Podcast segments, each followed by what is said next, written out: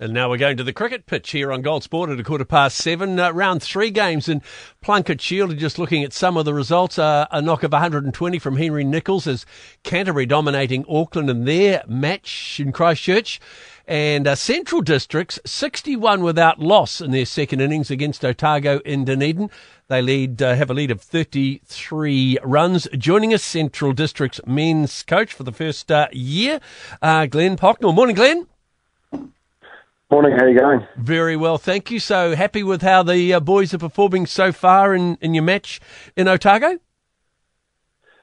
It's certainly been a bit of a game of two halves so far. And the first day we, we lost the toss and sent into bat by Otago and, and struggled through to 180, I think it might have been off the top of my head.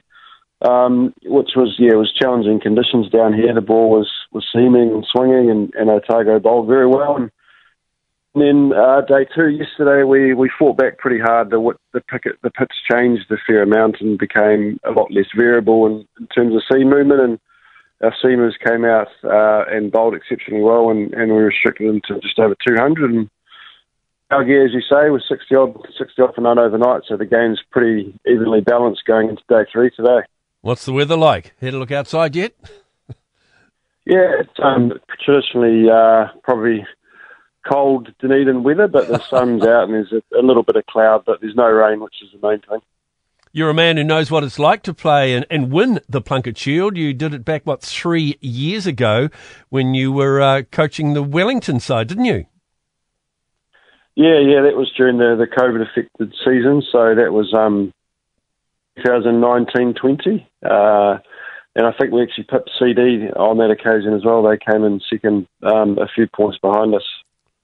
It's your first season for uh, coaching Central District. You've kind of been around the world. You've you were assistant coach in Scotland, actually. Um, did you enjoy that stint?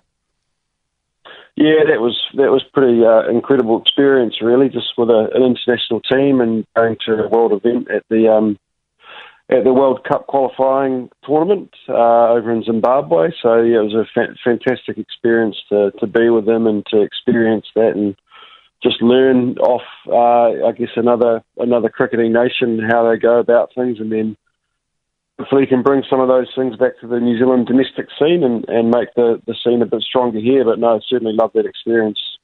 You've had a stint also as Black Caps head coach in their 2021 uh, 2020 campaign in Bangladesh. What was that like? Yeah, that was an interesting experience as well, just mainly due to the fact that it was during the middle of COVID 19. So, uh, travelling the world during the global pandemic and trying to play cricket uh, yeah. at empty stadiums and, and being um, held in MIQ pretty much everywhere we went around the world was was was um was a probably the biggest challenge more than anything. The cricket the cricket kind of took care of itself, but trying to keep everybody uh, level and try to keep everybody's emotional regulation in check, given all those other challenges that were happening, um, you know, right in front of us and around the world, um, was pretty unique. And I actually caught up with one of the other support staff last night, Graham Aldridge, who was was on that trip as well, and we were kind of recalling some of the stories around the multiple MIQ trips we had to do. We had to do one in Auckland, and we had to do one in Bangladesh, and we had to do one in Dubai. Um, and I think we actually spent more time in, in MIQ um, as opposed to playing or training um, cricket during that trip. So, no, it was a it was a fantastic experience, and all in all, and I think something I'll look back on years to come with, I guess, those memories around the, the MIQ, but also some great memories with an inexperienced side in Bangladesh, um, you know, competing with them and, and, getting a couple of wins over them. And, and, you look now at the Black Caps performing in the World Cup in, in India. Do you like what you see from them? I mean, they, they started off with a hiss and a roar, suffered a few close results, but do you like what you see? Yeah, they're just going about their normal Kiwi work, aren't they, really? Yeah. They've, they've lost, I think, four in a row, but they have been close losses. Uh, but they're still there thereabouts, and they've still got um, you know destiny in their own hands now with, with Afghanistan losing overnight. So I think having Kane Williamson back is certainly going to add a huge yeah. amount to their batting, and it, and it, did the other night. But that maybe offset a little bit the loss of Matt Henry. Um, so it's all to play for tonight, is it, or tomorrow night against, tomorrow night. against the Shrinkers yeah. to to see if we can get a win and, and confirm that um, semi final spot. But look. Uh, I think to, to be where they are, having lost four in a row, just shows a little bit about that resilience that the Kiwi attitude always has. So if we can sneak into the semi-finals, then we've got a pretty good record in in, um, in finals cricket, so we can um, we can beat anyone on our day. Have you got a couple of uh, future Black Caps perhaps in the Central Stags just biding their time? Do you like what you see in the team?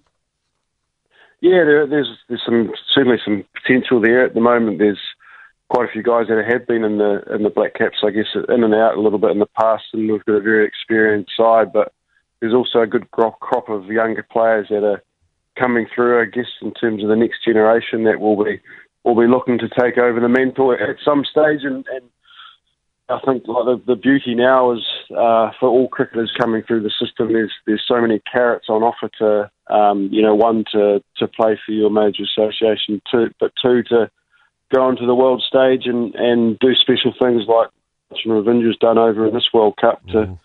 Think he probably might have wouldn't have even been the side if Michael Bracewell was fit and now he's gone on to be, you know, one of the potential stars. It just shows you how uh, as a cricketer things can change very quickly if you if you perform. So um, certainly inspired some of the younger players in, in our team and, and I'm sure it's inspired a lot of younger players around around New Zealand to you know, to keep training hard and to keep, um, you know, keep your mind at it, and, and things can change quickly in the game with some, some results. Fantastic. All right. Well, all the very, very best in uh, in Dunedin today for uh, play. Hope you get some play, Glenn. Thanks for joining us. Thanks very much. Cheers. Glenn Pocknall, Central Stags head coach. As I mentioned, they are 61 without loss in their second innings against Otago. Uh, they lead by uh, 33 runs. So